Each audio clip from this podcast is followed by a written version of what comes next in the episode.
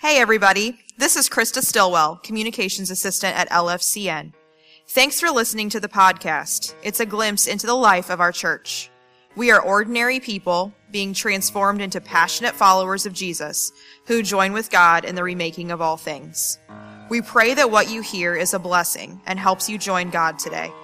If our church can help you and serve you in any way, please drop us a line at 765 447 7655.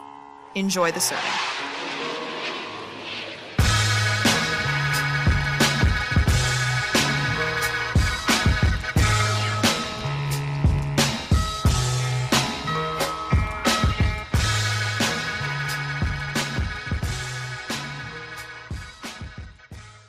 This is the third week in a sermon series that we've called What If?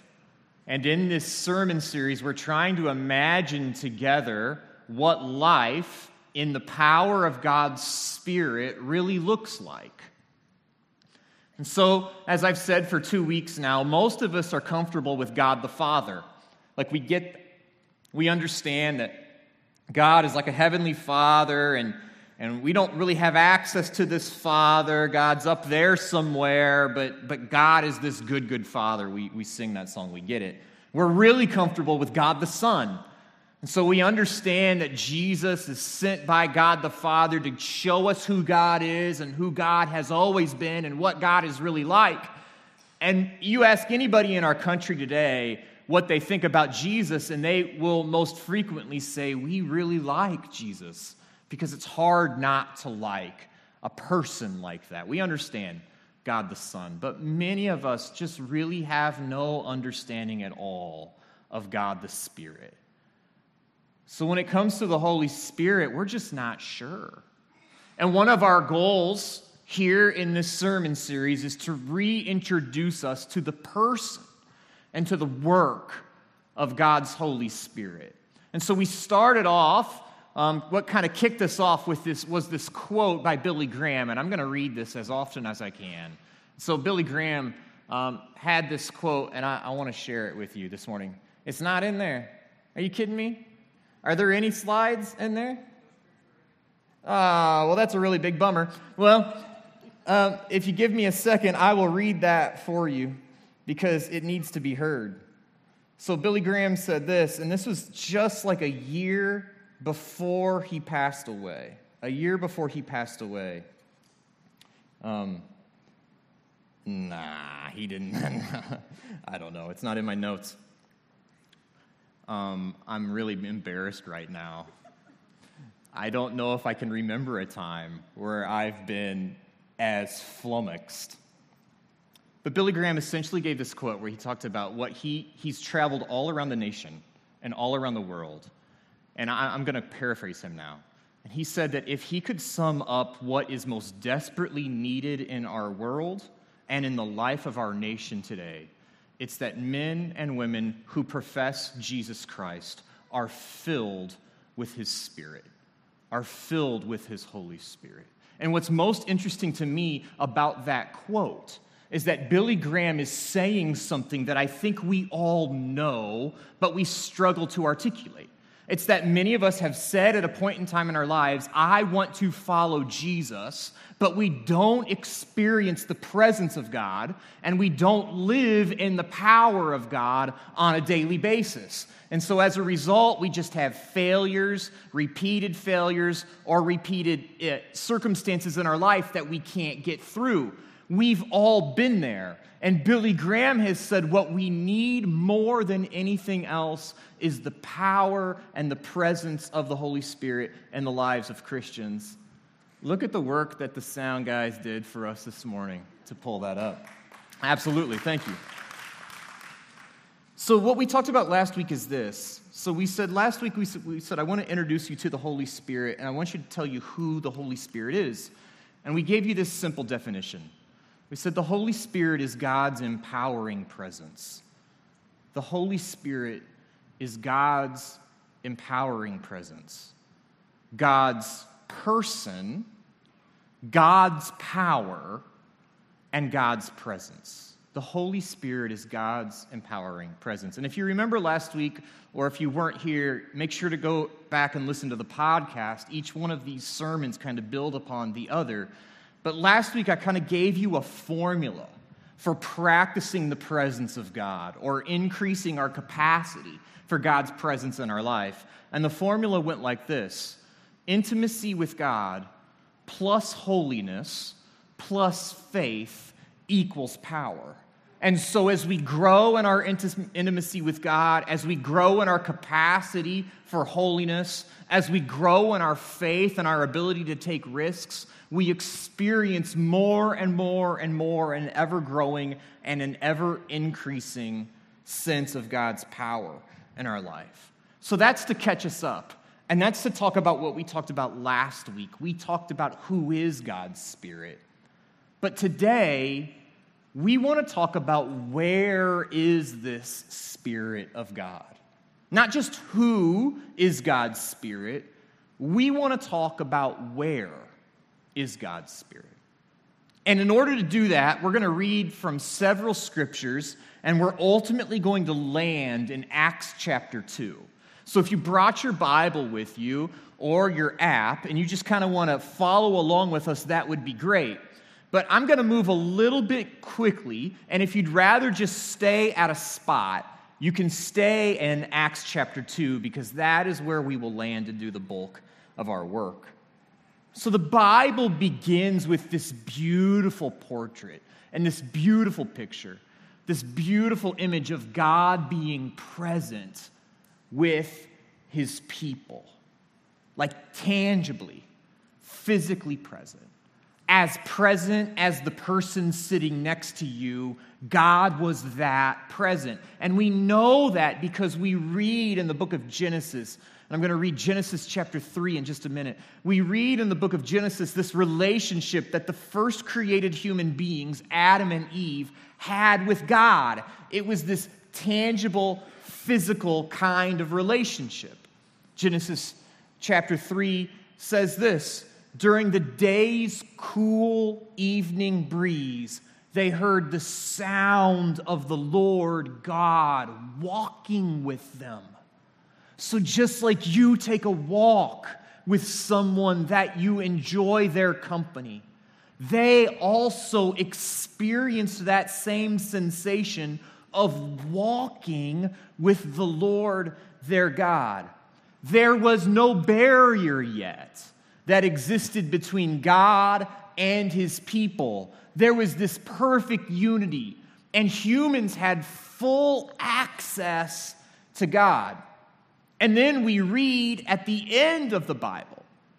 So the Bible begins in the book of Genesis and it ends in the book of Revelation.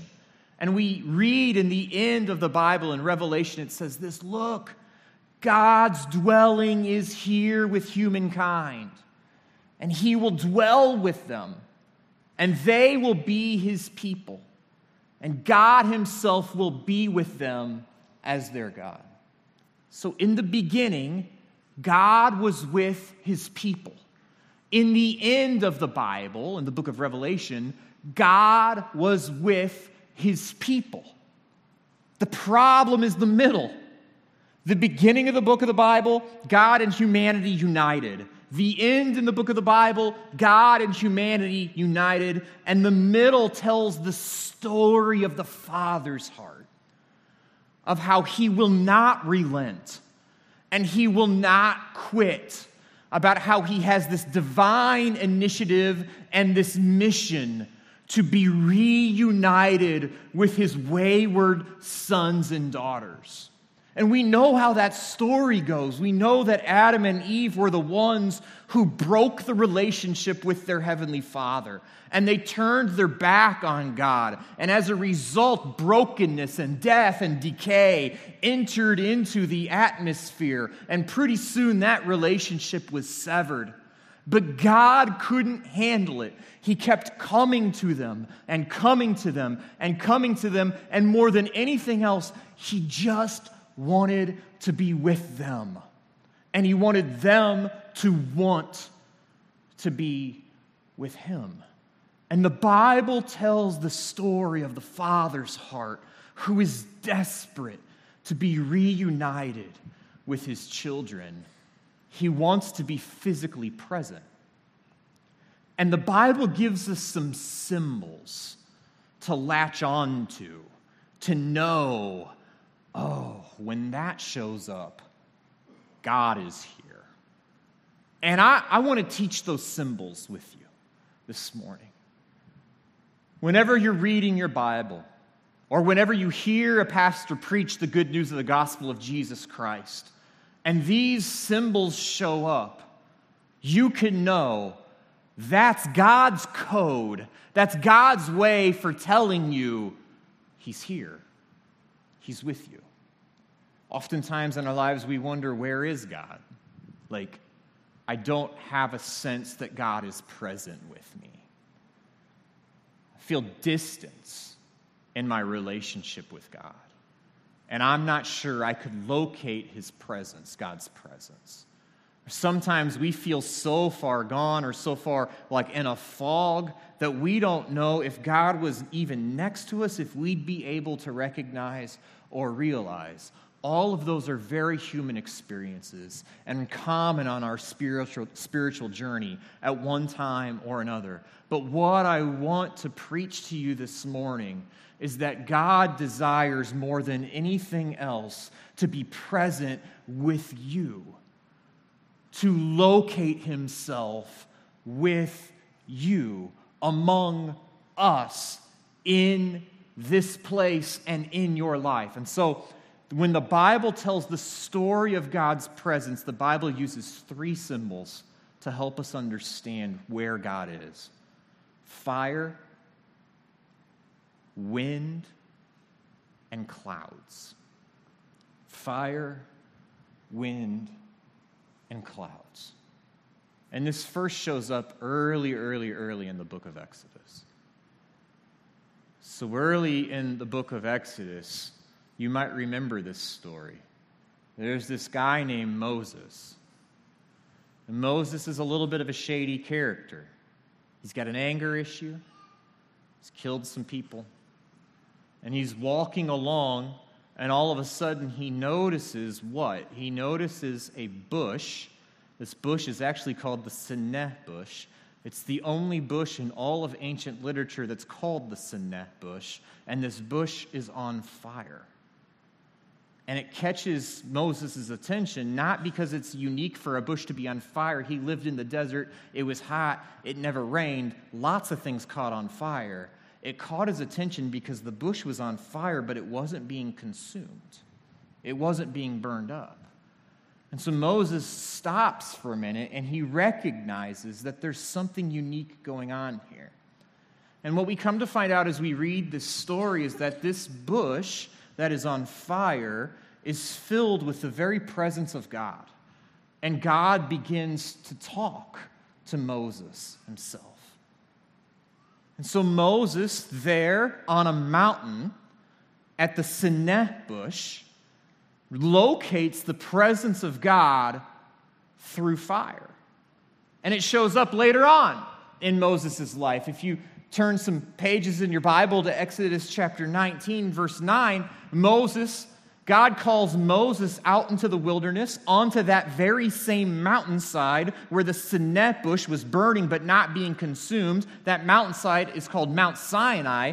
And, and, and God said to Moses, Come up, come up and meet with me to the very top of this mountain. And so Moses removes himself from the people he goes up to the top of this mountain, and there God meets with him and speaks personally with him. And in Exodus chapter 19, verse 9, it says this Then the Lord said to Moses, I'm about to come to you in a thick cloud, in order that the people will hear me talking with you, so that they will always trust you.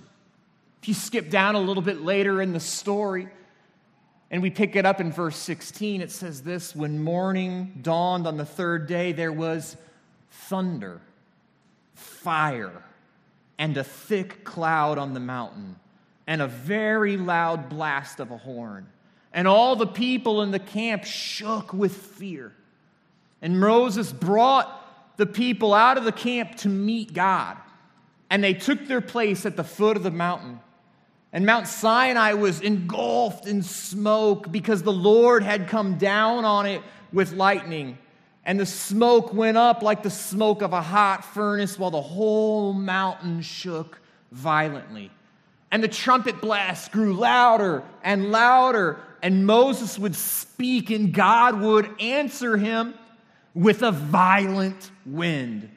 And then the Lord came down on Mount Sinai to the top of the mountain. Now, notice what happened in that story.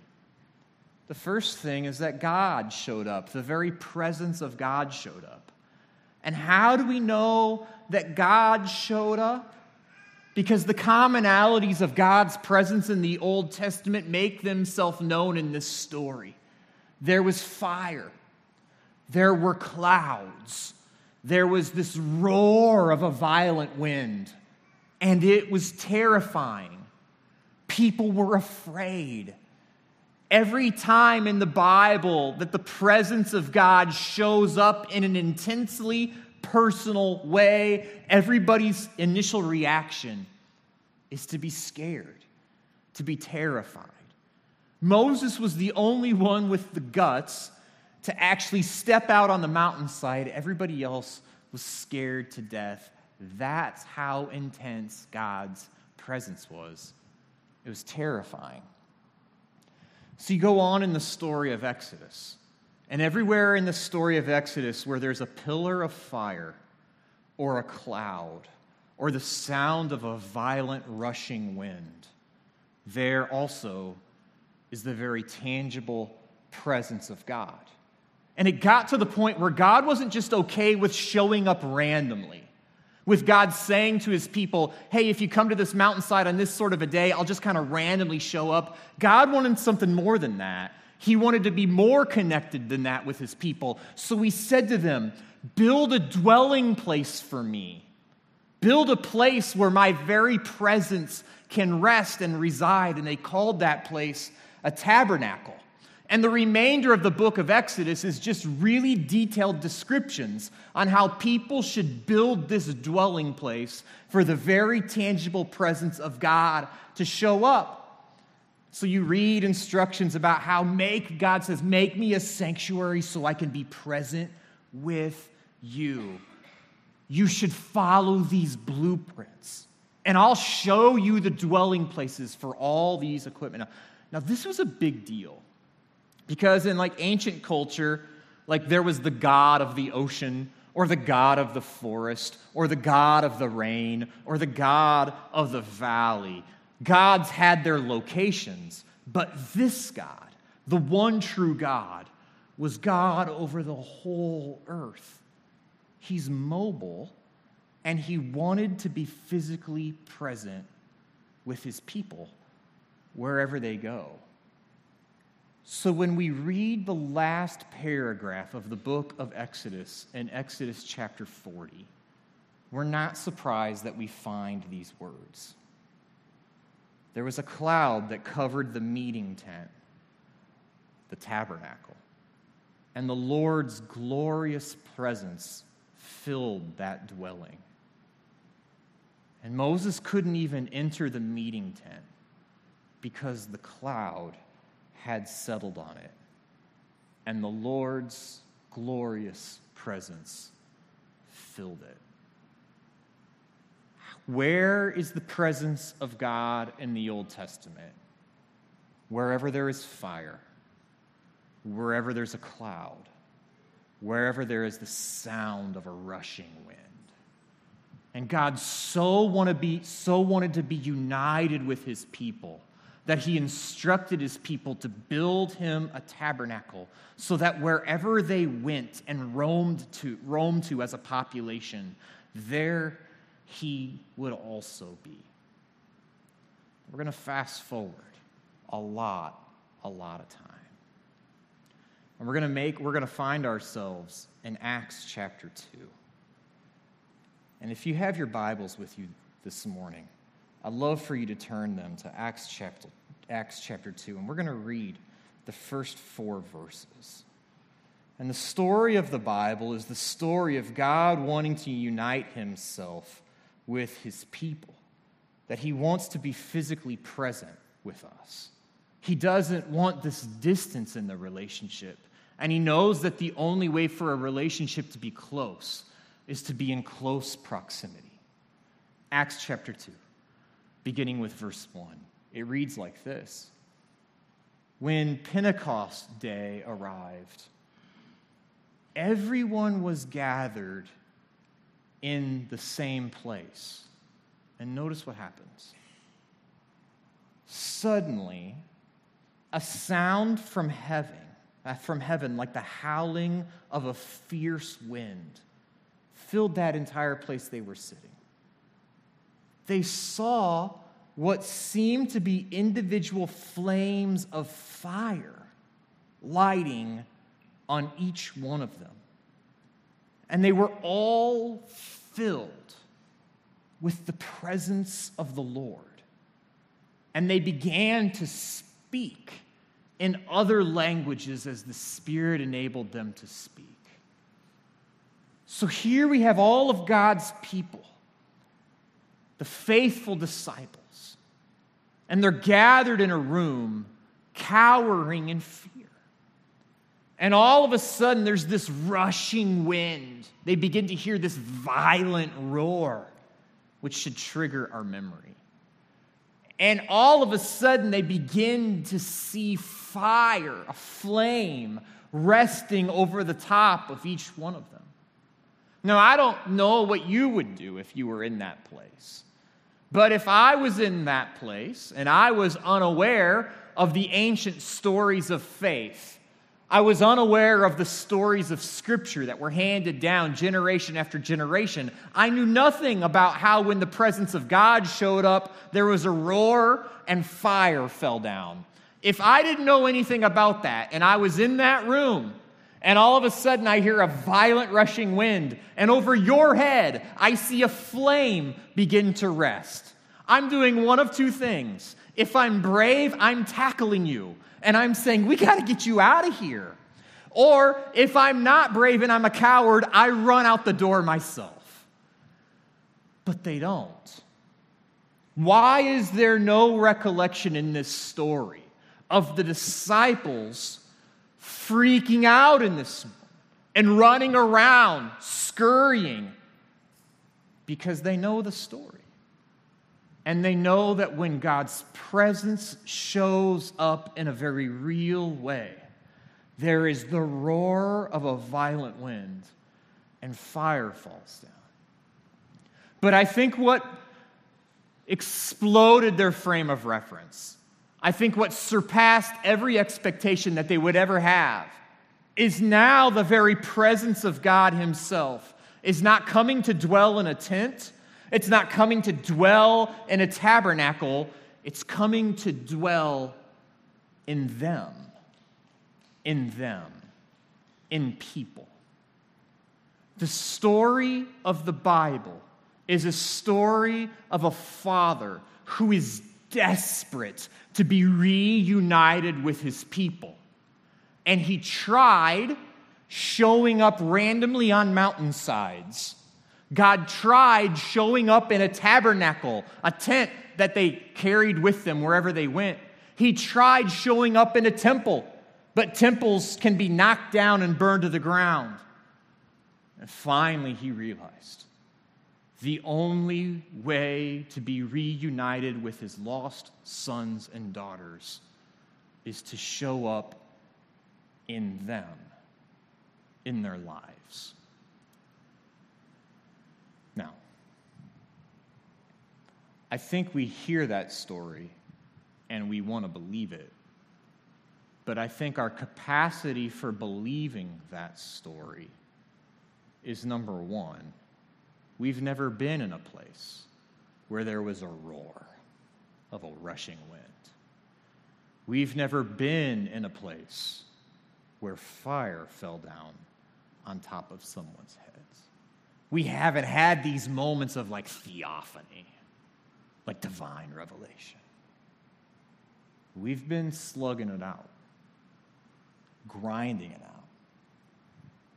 daily trying to make our way closer to the Father.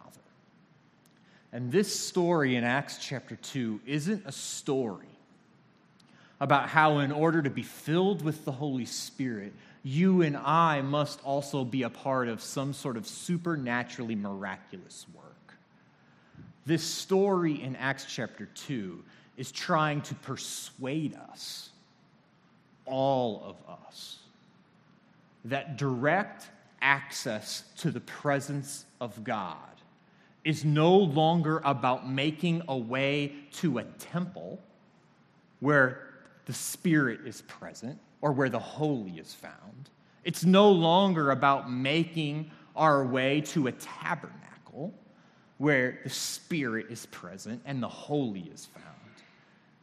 Direct access to the very presence of God has been breathed out and poured out and spilled out over all of us. You, as Paul would say in Paul's language, you are God's temple. Your very body is the place where God's presence resides. You, all of you, me, we are the place where God has chosen to dwell. So, present your bodies as living sacrifices, not just your minds, not just your hearts. Present your whole selves because God has made a claim over you. You are the place where God's Spirit resides. I've often wondered, I have often wondered, what would happen to us? What would happen to you and what would happen to me? If instead of viewing our Christian life as a series of attempts to try to clean ourselves up in order to get closer to God so that we can experience all that God has for us. I often wondered what would happen if we started back at the beginning and we remembered that deep in the heartbeat of God is God's desire to be united, to be unified with us, and that God will stop at nothing that there is no obstacle in God's way that will keep him from uniting himself with us, I often wondered what change it would make for us if we realized that the Holy Spirit has been poured out upon all peoples and that the presence of God is as near to us as our next breath. So instead of us saying to ourselves, I've got to do this and this and this and this, and maybe somewhere down the line, if I get it all in order and all of the dominoes fall correctly, then I'll be able to experience God's presence. What if we flipped it on its head? And we said God's presence and God's Spirit has been given to us. In fact, God wants to fill us right where we are with His very presence with his very power. And that power enables us to live the life that Jesus has for us. So instead of us relying on our own skill or ability or willpower or effort or strength or knowledge or whatever else we think we have to close the divide between ourselves and God, we realize that the very person, the very presence, the very power of God is given to us. It fills us and changes us and transforms us and enables us to live a life that faithfully witnesses to the good news of the gospel of Jesus Christ. If I could persuade you of anything today, it would be this God's fire God's breath, God's wind, God's spirit has been poured out over all people. Now, someday, God's presence, we believe, if we believe in the book of Revelation, someday God's presence will fill the air and cover the earth. and the entire cosmos will be reunited with its creator. Someday, God's Spirit will get everything that it ever has wanted, which is everything in the world. Someday. But right now, today, you and I, the people of God's Spirit, we live today pointing to God someday when God will make it all right. Do you know where God's presence is? It's not just in here, although I hope it's here. It's not just in your home when you're reading your devotional. It's in you, filling you, cleansing you, transforming you, empowering you. The presence of God has chosen to be united with you. But we have a role to play. We have a role to play. You know, the really difficult thing about God is God enables us to make a choice. You know, but that's what love does, right? Love doesn't force itself on someone. Love says, I love you. I'll give my entire life to you. Will you love me too? That's love. Love doesn't say, I'm going to force you to do this.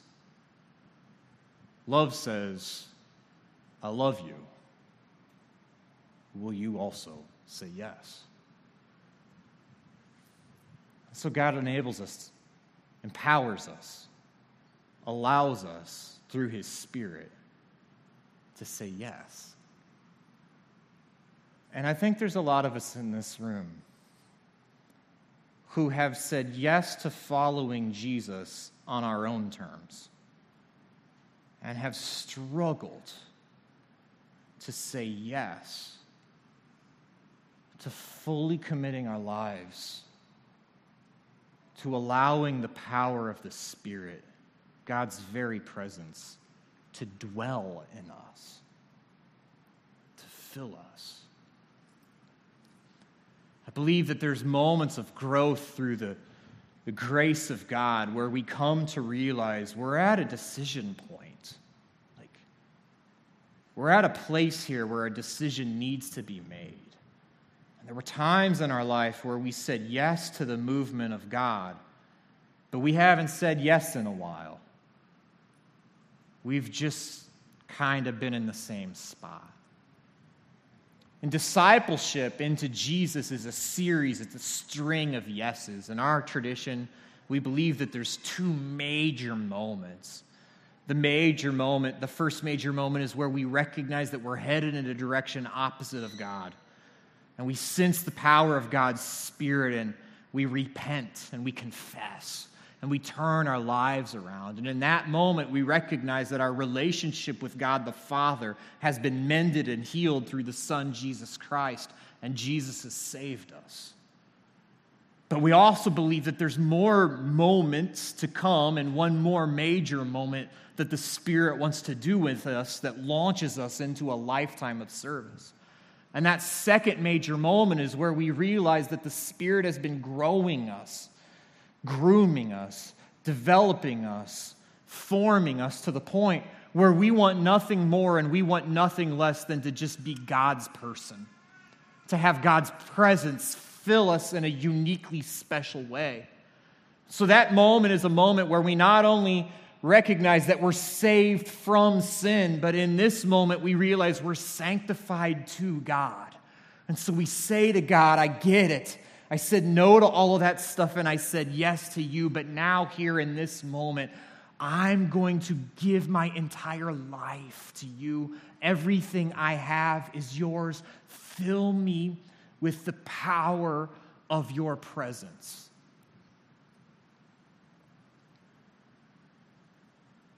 I think, I think, I could be wrong.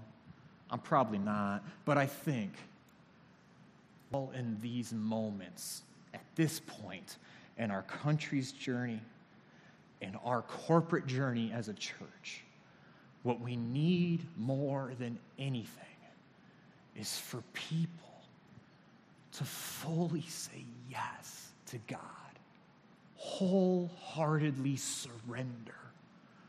I am yours, God, and I will be used for your agenda.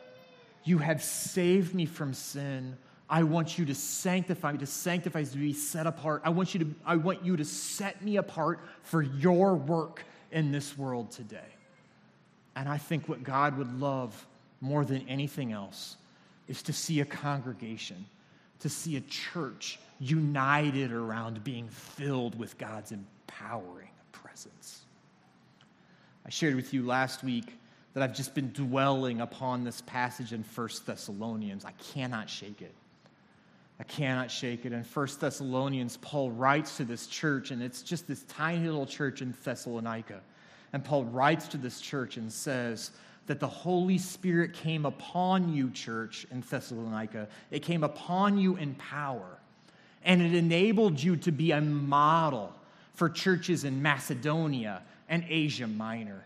And so, in other words, what Paul is saying is that God's presence came upon these people in such a way that it empowered them to be the kind of church that Jesus had always dreamed of. They were a model church for churches in Asia Minor. And, and I think of, I think of, honestly, I think of my family. I think of our church.